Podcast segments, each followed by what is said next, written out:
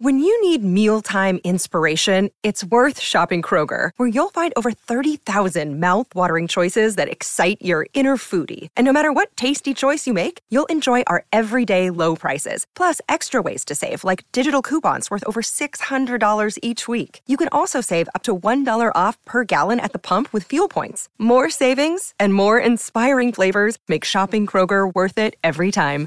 Kroger, fresh for everyone. Fuel restrictions apply. You're listening to Wednesday Wonders on the Mutual Audio Network. Be amazed.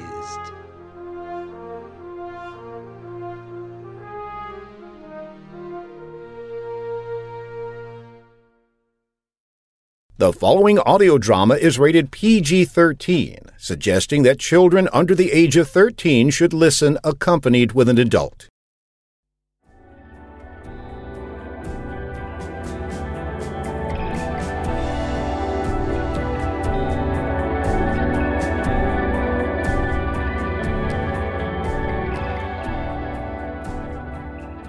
Welcome to Chronosphere Fiction. This is your pilot, Daniel French, bringing you a new adventure from Patricia Keeler. Put on your space gear because we're going to Mars in a story of terraforming and espionage called Colony.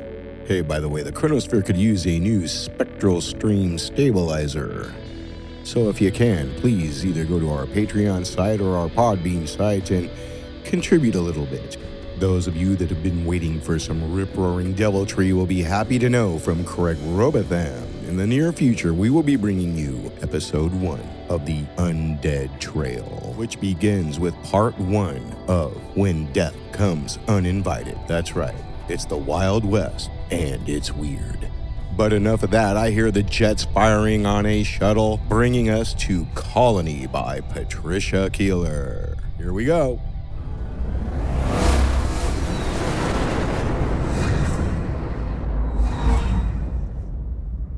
15 year old Troy Robinson stared out of the porthole of the spaceship as it took off.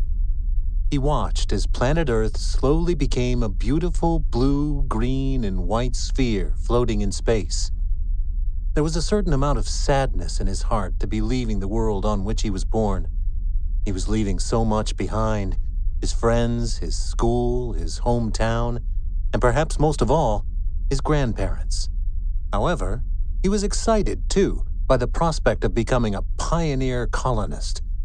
Troy was going to start a new life on Mars with his parents, Dexter and Dana Robinson, both astronauts with a scientific background, and his 13 year old sister, Summer.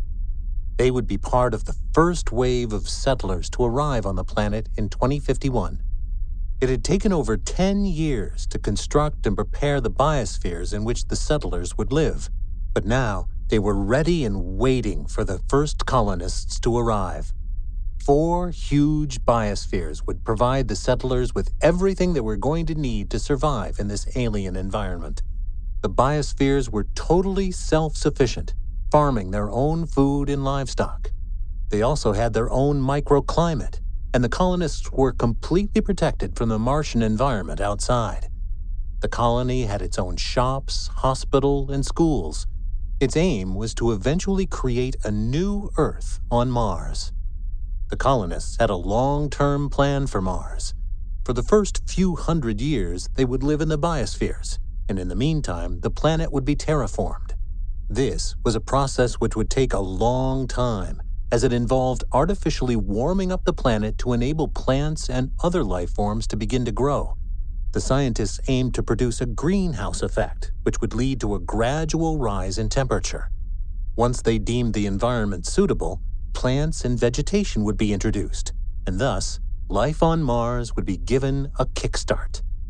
It was an ambitious plan, but not an impossible one. Troy was very excited to be part of this brave new venture and could hardly wait for the three week journey to Mars to be over. For now, though, he was stuck on the space shuttle, feeling slightly bored. The space shuttle was almost like a cruise liner. It was five times bigger than the early space shuttles of the late 20th century and rather luxurious. To begin with, the shuttle had artificial gravity. this solved a great many of space travel's earlier problems. Gravity meant that astronauts would not have to cope with muscle weakening from weeks in zero gravity. It also made certain things like eating and sleeping much easier. But gravity aside, the shuttle also provided quite well for the other needs of the space travelers. All the passengers had their own living quarters. The size of the living quarters depended on whether the passenger was alone, part of a couple, or belonged to a larger family unit. There was a cinema, a gym, even a swimming pool. A school had been set up on board to ensure that children's educational needs were not forgotten. It was a home away from home. However, to Troy, it felt like he was in limbo. No longer at home on Earth, but not yet part of his new home on Mars. As Troy was 15 and Summer was 13, both brother and sister were expected to attend school on board the shuttle. Hi, I'm Troy Robinson. I'm Sky Hammond. Where are you from? You sound Australian. You're right. I am Australian. You sound English. I'm half English and half Scottish, actually. I met a girl named Sky Hammond today. Hammond, you say? I think I know her father, Mark Hammond. I'll probably be working with him on the terraforming project. She's okay, I suppose. I'm glad you've made a friend. It's going to be lonely for you in summer if you don't have any friends on Mars.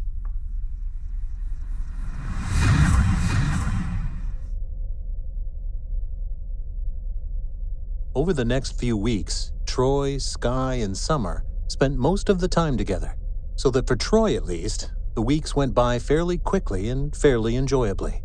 Before he knew it, the space shuttle had arrived at its destination. They had arrived on Mars. And now, the space shuttle was descending slowly towards the landing pad. Troy stared out of the porthole. He watched as the shuttle neared the red Martian soil. The landscape was barren and stretched on endlessly as far as the eye could see. There were four enormous biospheres rising up to meet the gaze of the passengers. One housed what looked like a small scale version of New York beneath it. Tall buildings sprung up like long, elegant fingers, almost touching the vast, transparent domed vault above them. Flying cars darted here and there. A train ran along a monorail at high speed. The main biosphere was linked to three others by a series of tunnels. One of these biospheres contained every type of plant and vegetation imaginable. Another was like a giant safari park containing every species of animal. The final biosphere was where the power needed to sustain the other three spheres was produced. Once the shuttle landed, Troy and his family boarded a bus like vehicle that was going to take them to their new home. The bus sped through the air. It reached one of the tunnels leading into the main biosphere. Here, it waited a moment or two as a series of airlocks were opened and closed. The bus flew through the tunnel and into the domed city. It finally stopped in a small park surrounded by tall glass buildings. A reception party was there to meet all the settlers. A smartly dressed man in a white suit stepped forward to greet the new arrivals. I am Senator McFerguson, and on behalf of the government of Mars, I'm pleased to welcome you all to our brand new, beautiful city of Babylon. We hope you will be very happy here. I remember Senator McFerguson from back on Earth. I seem to remember that he had a lot of enemies back there. Let's just hope he's put all that political sniping behind him here on Mars. The pink Martian sky cast an orangey glow over everything, making it look like a sunset on Earth.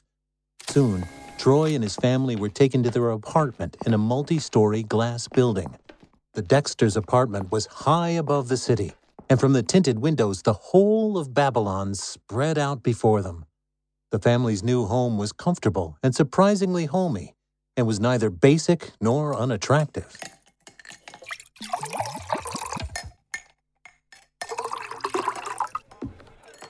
Here's a toast to our new home on Mars. Here's a toast to Babylon.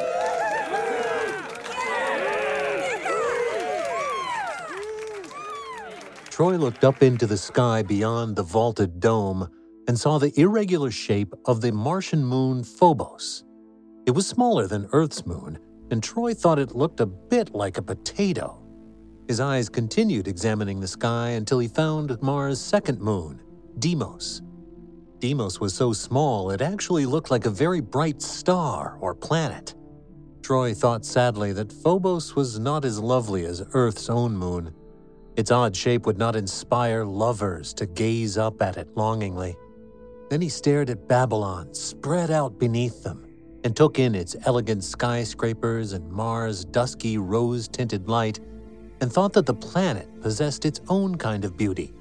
And he went to bed feeling that this really was a new chapter for him and his family. The following day, Troy and Summer set off for their first day at the new school, the Neil Armstrong High School. The building itself was a cross between modern and classical architecture. It was all glass, metal, and chrome, and yet the lines of the building followed classical Greek or Roman designs. The school managed to look ultra modern, despite somehow resembling an ancient Greek temple. Internally, though, it looked like any other school. There were classrooms, desks, lockers, computers, and whiteboards. And it was staffed by teachers who months before had been teaching in Britain, the USA, mainland Europe, or Australia. The students, too, were very international, coming from a wide variety of nationalities. In many ways, despite everything, the school was not so very different from those on Earth.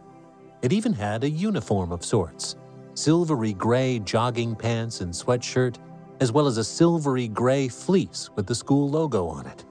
Troy's class consisted of just 10 other students six girls and four boys. Troy was pleased to notice that Sky was in his class again.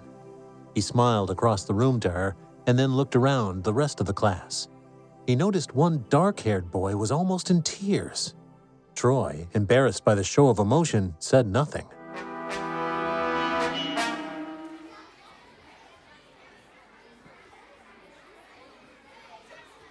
What's wrong? My father has disappeared. I don't know if he's alive or dead. Oh, don't worry. I expect he'll turn up soon. I'm Chase Priestley, by the way. I'm Troy Robertson, and this is Sky Hammond. Their conversation was cut short at this point by the arrival of their teacher, Mr. Lynch, a severe looking gray haired man in his 50s. Despite their teacher's stern appearance, his students would soon discover that he was an excellent teacher, and once he warmed to the class, was not as humorless as he first appeared. When Troy returned home that day, he found himself thinking of the missing scientist and wondering what could have happened to him. However, as the days went by and Troy became more involved in school activities, these thoughts were soon dispelled. After a few weeks, it felt to Troy as if he had been with his classmates for all his life. Strong friendships were beginning to form, and he and Sky were virtually inseparable.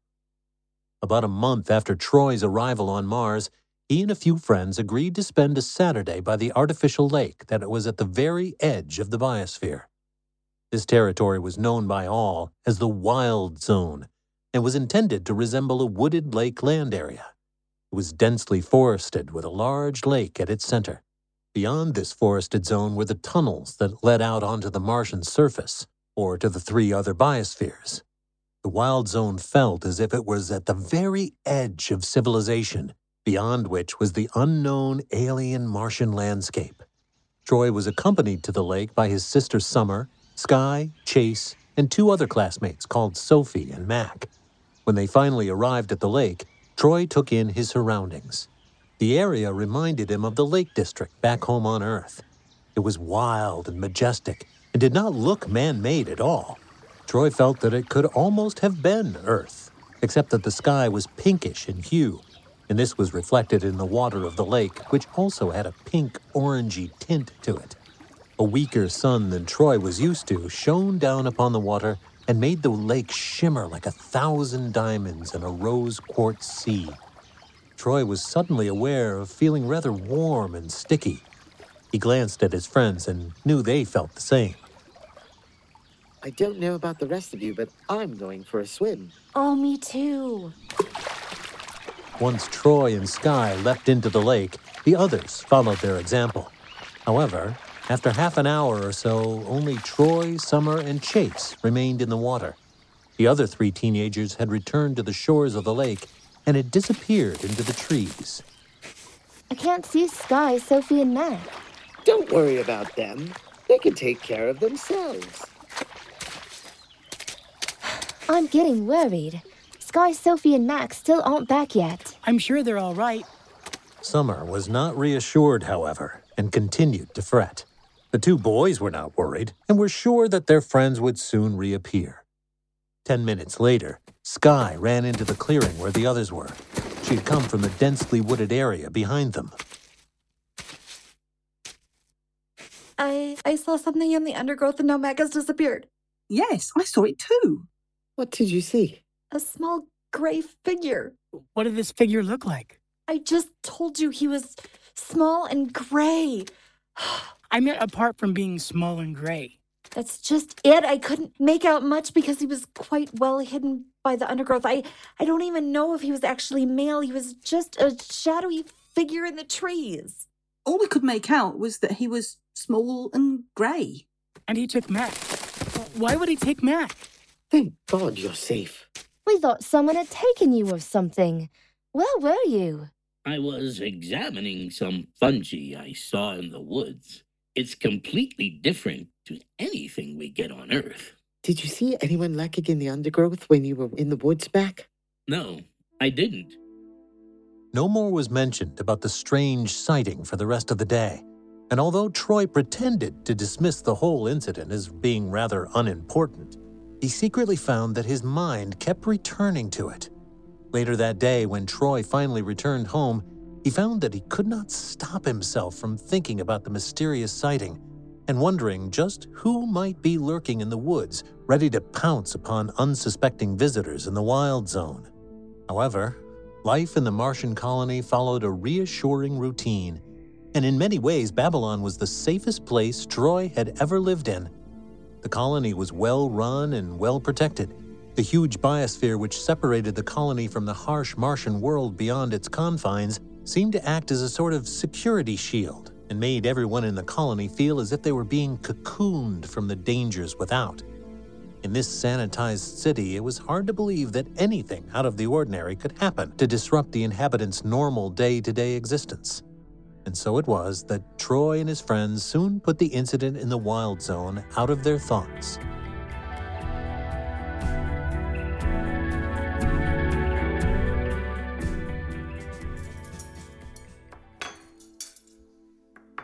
We lost another unmanned probe today. What do you mean by another probe, Dad? Well, losing a probe is not that unusual. In the past six months, we've sent out unmanned probes and lost three, including this one. Is it normal to lose so many probes? I mean, didn't you lose a manned one too recently? Actually, it is normal to lose probes. The Martian surface has a lot of ravines and craters. I didn't expect us to lose the manned probe, though. Did you ever find that missing American scientist, Brad Priestley? No, we never did. I still don't understand how you can lose quite so many probes. I mean, isn't all of Mars mapped and charted? It is charted and mapped, but sometimes those fierce sandstorms make visibility really poor. That's when it seems to happen, I think. Don't they check the weather before sending out probes? They do check weather forecasts, but sometimes those sandstorms come up out of nowhere. It's going to take thousands of years at this rate to terraform Mars. Dexter Robinson sighed. His son had a point. At the speed they were going, it was going to take much longer to terraform the planet. However, there was nothing he or any of the other scientists involved in the project could do except hope that all these holdups would be temporary.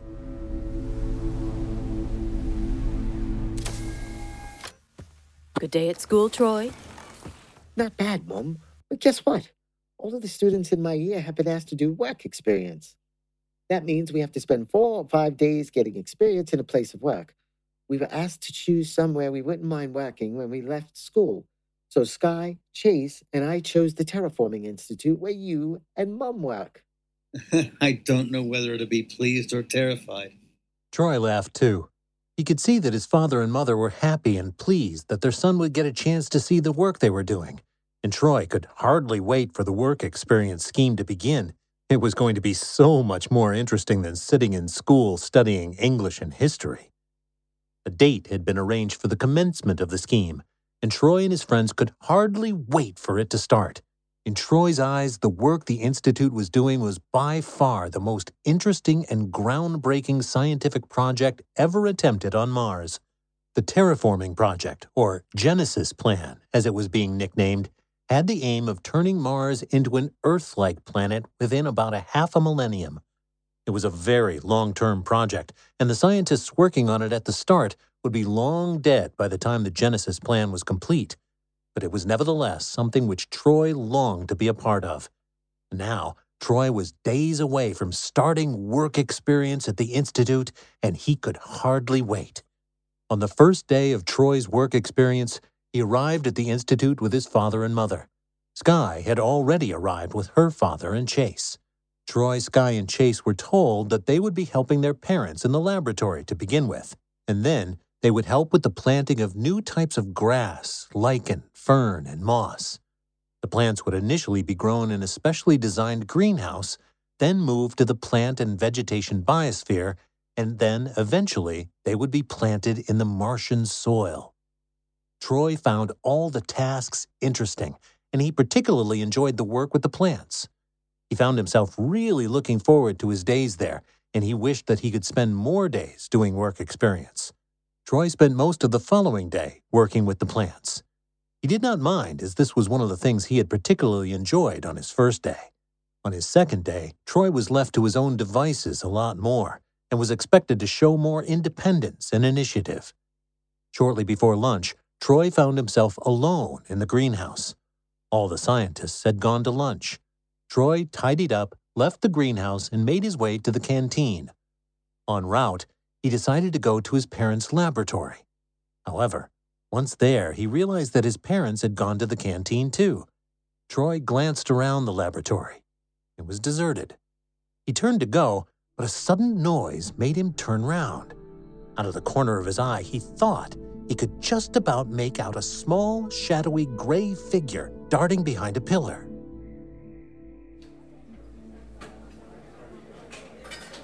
This building is virtually impenetrable. You can't have seen an intruder. Eh, why don't you go join your friends over there, Troy? Your mom and I need to get back to work. How did this person look again? He was small and quite slight, and although I only got a quick impression of him, he seems sort of gray looking. That's exactly what I saw that day in the Wild Zone. I think you saw the same thing. Who or what do you think this person is, Troy? I have absolutely no idea. And although Troy was not particularly worried about the strange gray figure, he was beginning to question whether the colony was as safe and secure as everyone had been led to believe. Then, one day, shortly after Troy's sighting of the mysterious gray figure, there were two apparently unrelated news reports. The first report did not interest Troy in the slightest bit, but he listened nevertheless to the news announcer reporting that a whole herd of cattle had contracted a deadly bovine disease called foot and mouth disease, and that the entire herd had died. This was a blow for the colony, as it meant that until a fresh herd of cattle was sent from Earth, there would be no beef and no cow's milk. The news reporter then went on to announce the disappearance of yet another probe. This time, it was a manned probe. Troy listened in shock as it was announced that Mark Hammond, Sky's father, had gone missing too. He wondered anxiously what this might mean for Sky.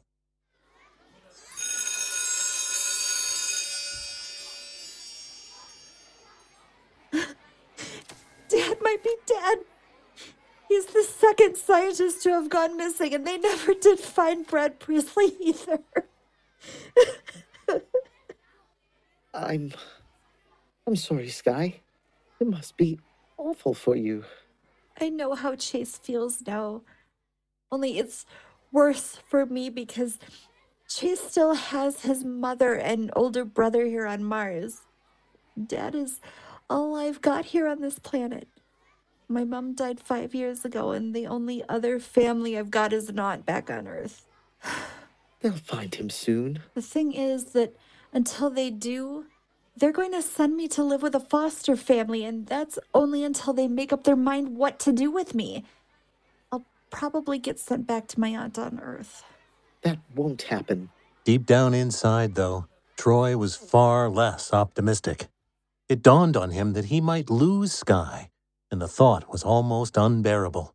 She was the best thing that had ever happened to him.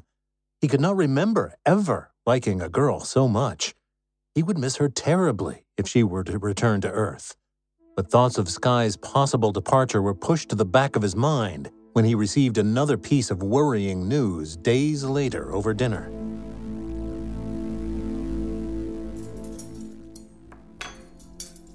Someone has destroyed over half of the plants we were growing in the greenhouse at the Institute. I thought you said the Terraforming Institute has very good security. It does, but I suppose that where there's a will, there's a way. It could have been an inside job, I suppose. Maybe, but I found out something else today. Do you remember the herd of cattle with foot and mouth disease? Well, apparently they never did have foot and mouth. That was just a cover up by the authorities so that people wouldn't panic. It turns out the cattle were poisoned. It suddenly became very clear to Troy that the disappearing manned and unmanned probes, the strange sightings, the dead cattle, and now the destroyed plants were not accidental incidents. Someone was definitely trying to sabotage the colony. But who was it? And why? Troy did not have too long to think about the situation, as the following week there was much excitement in the colony as it was the beginning of a three day carnival to be held on Babylon. The carnival was the brainchild of Senator McFerguson and was meant to be a yearly celebration. This was the first time the carnival was taking place, and Senator McFerguson was hoping to make it a truly spectacular and memorable event. The carnival was being held in the artistic quarter of the city this was an area made up of many canals and bridges. The buildings were only a few stories high here, with architecture that was a curious mixture of modern and Venetian Gothic.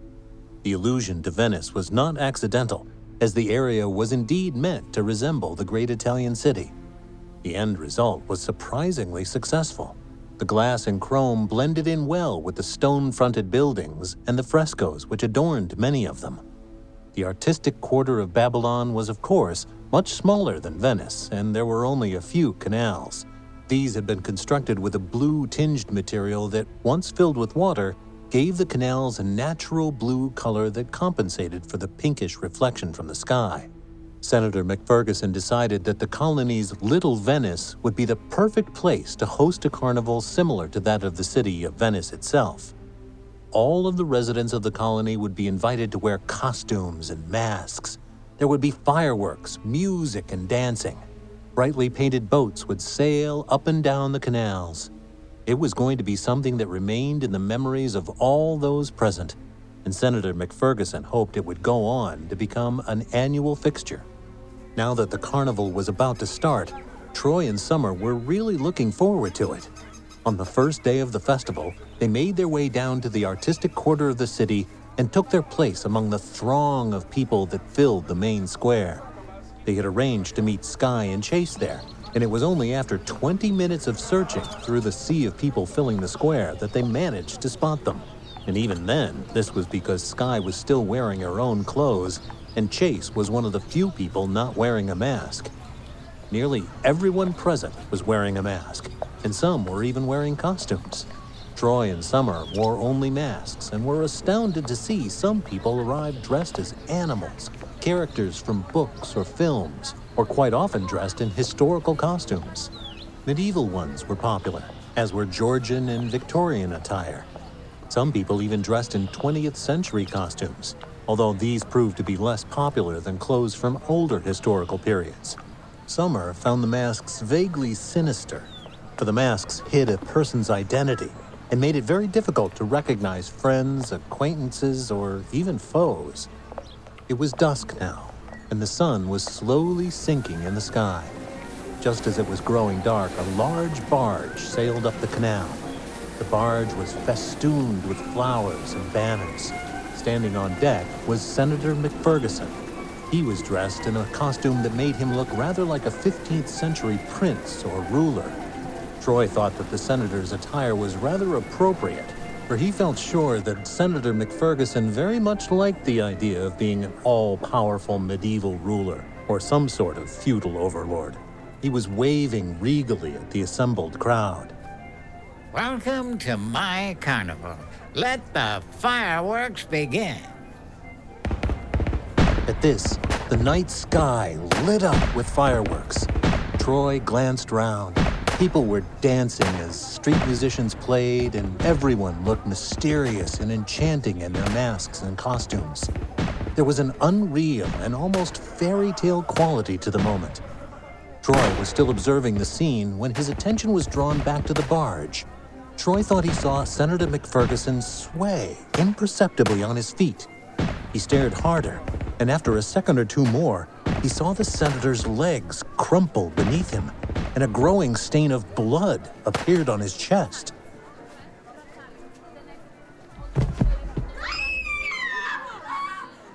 Senator McFerguson is dead. Troy turned round and saw that among the horrified and stunned throng of people, there was one man who was trying to dart through the crowd. Troy looked at the man's hands and noticed that he was carrying a gun. However, Troy was not the only person to spot the assassin. After him! Allowing everyone to wear masks has provided a murderer with the perfect opportunity. I told you I found the masks a bit creepy. They provide the perfect disguise or alibi for someone to commit a crime and get away with it. Well, that's what happened during the real Venetian masked carnivals of hundreds of years ago. Lots of crimes were committed during the carnival period because it was easier to get away with it. So robberies and vendettas were carried out with ease, without the usual fear of discovery and retribution. Stop talking like a bloody encyclopedia, Chase. Someone's just died. Sorry, I was just trying to lighten the mood. Look, I didn't like Senator McFerguson all that much, but I would not have wished him dead. And anyway, what scares me is that it's another thing on a long list of weird things that have been happening since we got here. Maybe whoever shot the senator was also responsible for the other things too. Perhaps it was all in the plan of some insane lunatic. You mean someone hated Senator McFerguson so much they did all that stuff to get back at him? It's not impossible, Troy. It's not impossible, but how would he have the means and the know how to do some of the things he's been accused of? I mean, okay, he could have gotten to the Terraforming Institute and destroyed those plants, and he could have killed those cows. But what about the disappearing probes and scientists? Did he manage to make those probes disappear? And if he did kidnap the scientists on board, why did he do that? And what does he intend to do with them now? I mean, none of it makes sense. It makes more sense if you consider just who could be behind Senator McFerguson's murder. The man had a lot of enemies back on Earth. Our killer could be some sort of hitman sent by a big organization like the Mafia. I suppose so. Troy hoped that his friends were right. Only time would tell now. Certainly, if the man was captured and there were no more strange occurrences, then perhaps it would be safe to assume that the same man who shot Senator McFerguson was behind all the other incidences, too. News reports the following day were full of assassination theories. There was much speculation regarding the identity of the murderer and his motives. There were also numerous sightings, although none of them provided the police with the lead they needed in order to capture the assassin. However, after about three weeks, interest in the story began to die down. The assassin remained at large, but no further incidences of any kind were reported in the colony. Attention was now being focused on finding a replacement for Senator McFerguson, and his replacement was due to arrive shortly from Earth. For Troy, the fact that there had been no other occurrences was proof that Senator McFerguson's assassin was indeed behind some plot to undermine the colony and its government. Troy had once again begun to feel safe within the confines of the colony and was planning yet another weekend in the Wild Zone. This time, he planned to go camping there with his sister, Sky, and Chase. Troy was very much looking forward to this trip, as were the others.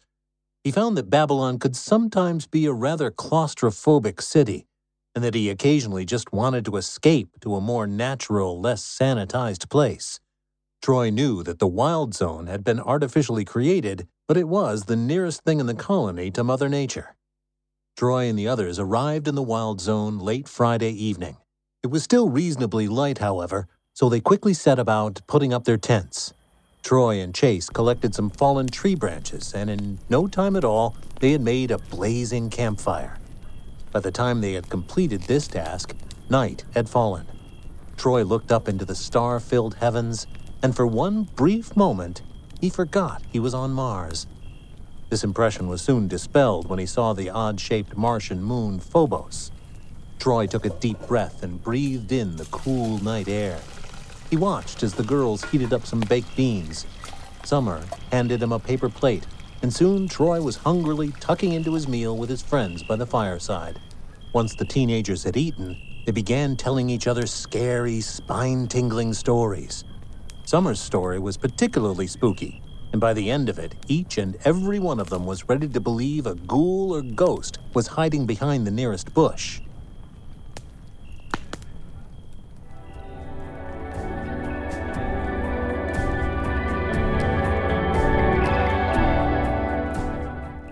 Colony is written by Patricia Keeler. Your very skilled narrator is none other than Jeff Moon. Troy Robinson is played by Joe Brillin. Sky Hammond is M.A. Dorfler. Dexter Robinson, aka Troy's dad, is played by Steve Katz. Senator McFerguson is voice acted by Joe Stofko. Chase Priestley is voice acted by Scott Slagle. Summer Robinson is played by Nina Bricko.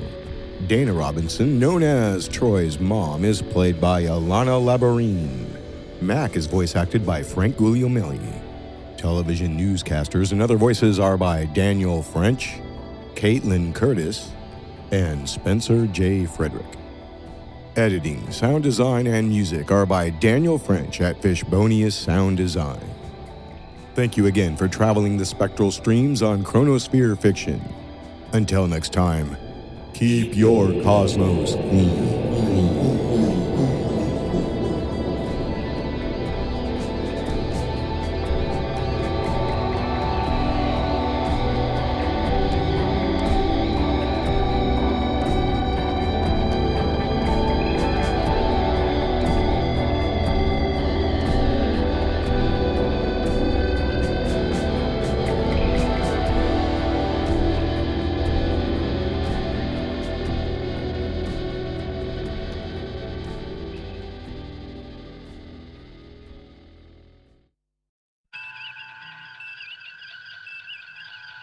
Thank you for listening to Wednesday Wonders right here on the Mutual Audio Network. Please consider subscribing to other days of the Mutual feeds, including Monday Matinee for classic live and theatrical audio plays, Tuesday Terrors for horror audio drama, Thursday Thrillers for action, adventure, mystery, and crime drama, Friday Follies, our end of the week comedy series, Saturday Story Circle for kids and families alike and Sunday Showcase, bringing you the very newest in audio releases for the week from our United Artists of Audio, right here on the Mutual Audio Network.